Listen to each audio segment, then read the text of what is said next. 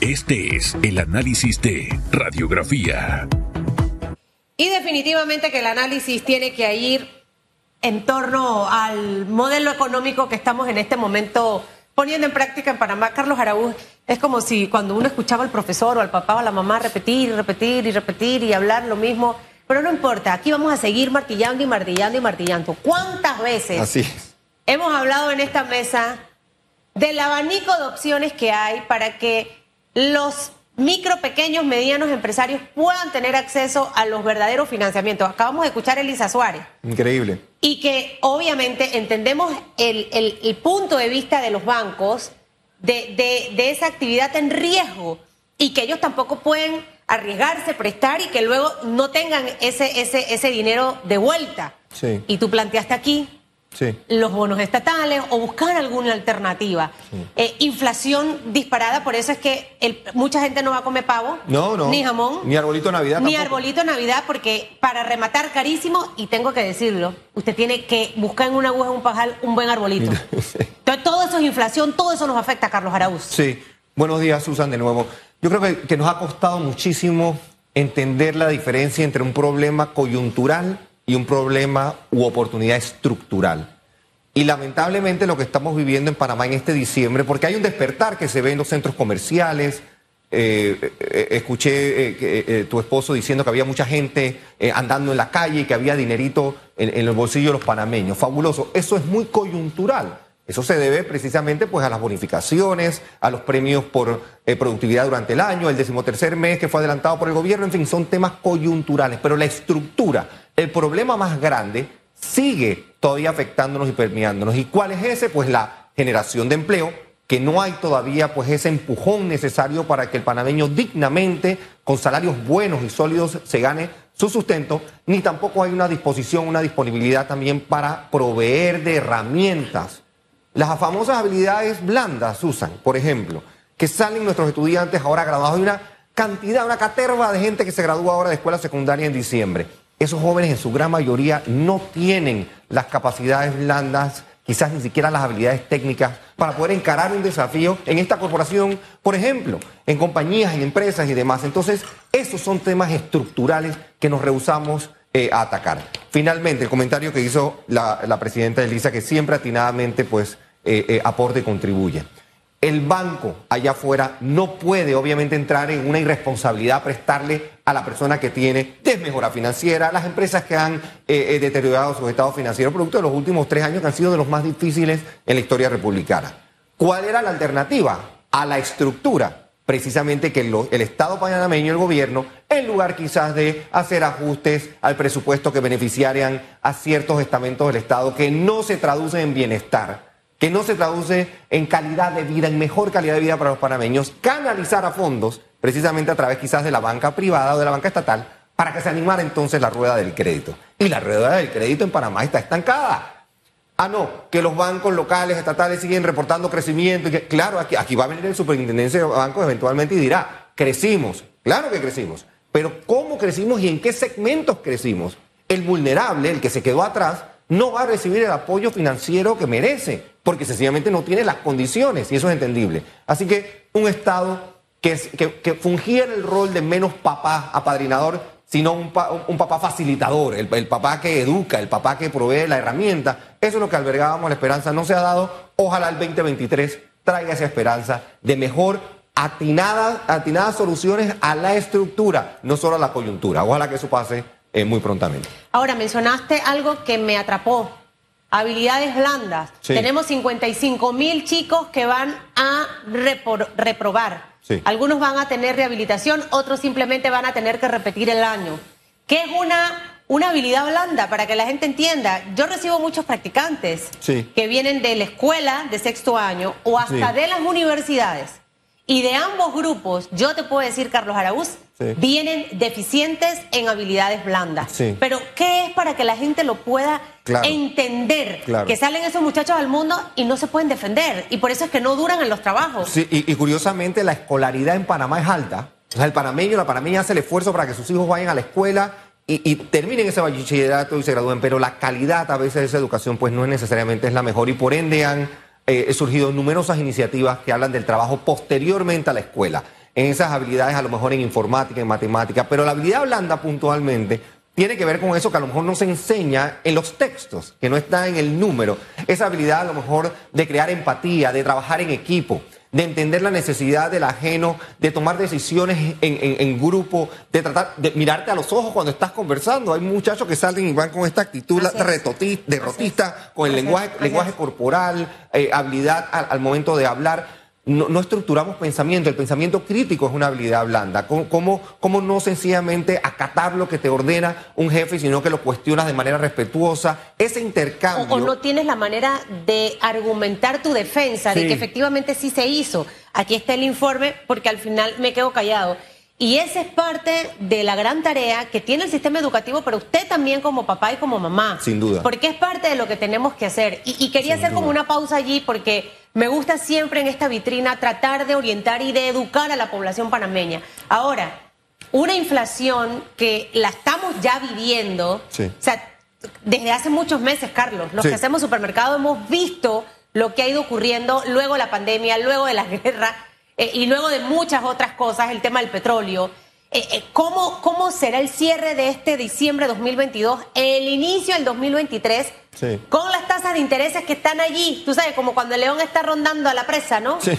Lamentablemente no hay buenas noticias en ese escenario, Susan. El costo de, la vida seguirá subiendo en Panamá porque precisamente pues dependemos de, muchos factores externos y, y, exógenos. La buena noticia es que el tema de fletes marítimos ha venido ajustándose a la baja.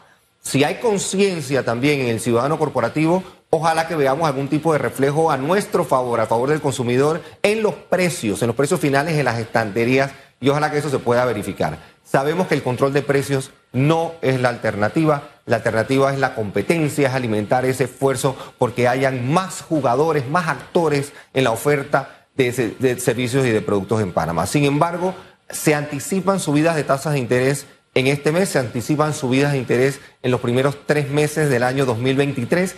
Eso obviamente pues encarece todo, encarece el, costo de bienes muebles, de bienes inmuebles y lamentablemente pues los bancos tienen entonces esa herramienta también de pasar el costo entonces también al, al consumidor. Quiere decir que en el 2023 pudiéramos tener eh, un aumento en las hipotecas? O sea, para las personas se están preguntando mucho eso. ¿Puede haber aumento de la mensualidad que usted paga de hipoteca? ¿Puede haber aumento de la mensualidad que usted pagaba de préstamo personal, de préstamo auto, de tarjetas de crédito y la accesibilidad a los financiamientos? O sea, ese panorama que luego se traduce al resto, del costo de la vida, ¿no? Sí, los, los últimos seis meses vimos quizás el ajuste más agresivo en tasas por la Reserva Federal de Estados Unidos de América, pero también todos los bancos centrales del mundo. Eso ya se estaba reflejando en las tasas de interés en Panamá. De hecho, muchas personas, me incluyo, recibimos nuestra notificación de ajuste de tasa a nuestras hipotecas hacia finales de año. Eso va a volver a pasar en los primeros seis meses, casi garantizado del año 2023. Lo otro que acaba el 31 de diciembre es el estatus de préstamos modificados que la Superintendencia de Bancos permitió a los bancos por los últimos dos años jugar de una u otra forma con las reservas técnicas, las reservas específicas.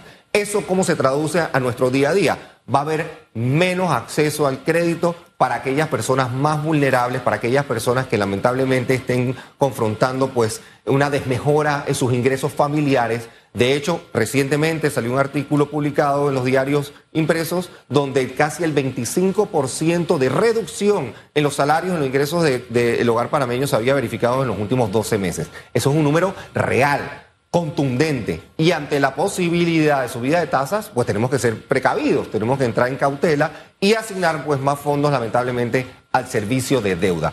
Es lo mismo que va a tener que hacer el Estado panameño. Y por ende, entonces, en un año preelectoral, que ojalá de nuevo eso no nos desenfoque, tenemos que prestarle mucha más atención a la ejecución, a los proyectos que crean bienestar y calidad de vida, al apoyo a la ciencia, a la innovación. Estaba escuchando eh, al doctor Ortega más temprano también. E, e, esos son los enfoques en salud, en estabilidad que el país necesita para que seamos entonces un país de crecimiento sostenible, no de nuevo dispararnos al 6, 7, 8% de manera irracional, porque eso también encarece las cosas, pero sí apalancarnos entonces en el talento, en aportarle a la gente lo que necesita para que la calidad del panameño en su vida y su bienestar mejore eh, de manera sostenible. Y gana, al final son como varias cosas en la mesa, sí, ¿no? Muchas. Eh, educación, súper importante. Eh, involucramiento tanto del, padre de familia como del Estado, vital. Sí eh, las políticas económicas para generar empleo, en nuestro país. Por otro lado, ¿cómo genero la inversión extranjera? Teniendo todavía un contrato de, la minera en stand-by y donde a veces vemos estos casos de Odebrecht y demás y no pensamos, yo no voy a un lugar donde yo veo todo lo que está pasando y donde siento que las reglas no están claras. O sea, al final todos esos factores, de una manera u otra, nos golpean. Elisa Suárez hablaba del tema de la construcción, que no han crecido, eh, tienen viviendas en stock, cinco mil y tanto, eh, y obviamente el escenario se puede complicar para el próximo año con la tasa de interés.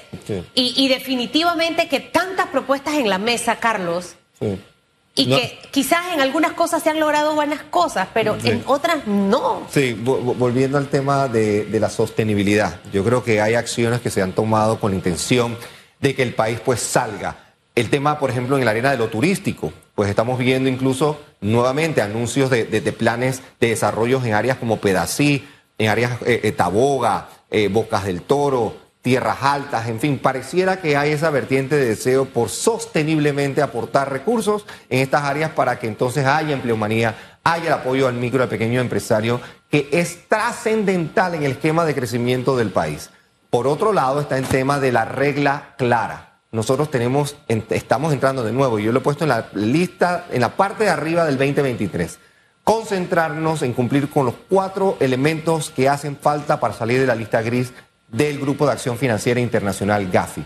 Es fundamental y esencial poner eso en nuestro pasado, tener claridad entonces en cómo estamos manejando el tema de, beneficiarios finales, que haya las consecuencias, de nuevo, que la impunidad no prevalezca y que la justicia también juegue su rol. Entonces, en el esquema ese de reglas claras, contratos firmes y que la justicia juegue su rol, hay un gran caldillo, a lo mejor que llama pues a la esperanza de que las cosas se hagan bien. En el 2023 tengo eh, plena confianza y esperanza que marcharemos por un mejor camino. Esperemos que sí, en realidad es lo que todos en realidad en este país estamos anhelando. Sí, va a ser así. Eh, un Panamá de oportunidades, de trabajo, de avanzar, de echar hacia adelante. Creo que no es momento de estar en la política, ese momento todavía no es. Total. Eh, y tenemos tareas pendientes como país.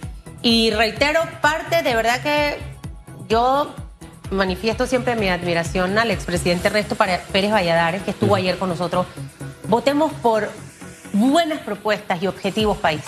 O sea, olvidemos el tema del clientelismo, si me cae bien, si está guapo, si... No. Ve, tenemos que revisar esas propuestas y esos objetivos. Y obviamente, así como googleamos otra serie de cosas, empezar a ver la trayectoria de esa figura para saber si tiene la capacidad de cumplirlo o no. Ese es el mensaje. Y revise su tarjeta de vacuna a ver si ya necesita el refuerzo, que lo dijo el doctor Ortega. Que tengan un bonito martes. Gracias, Carlos. bonito martes para ti. Nos vemos mañana, si Dios no los permite.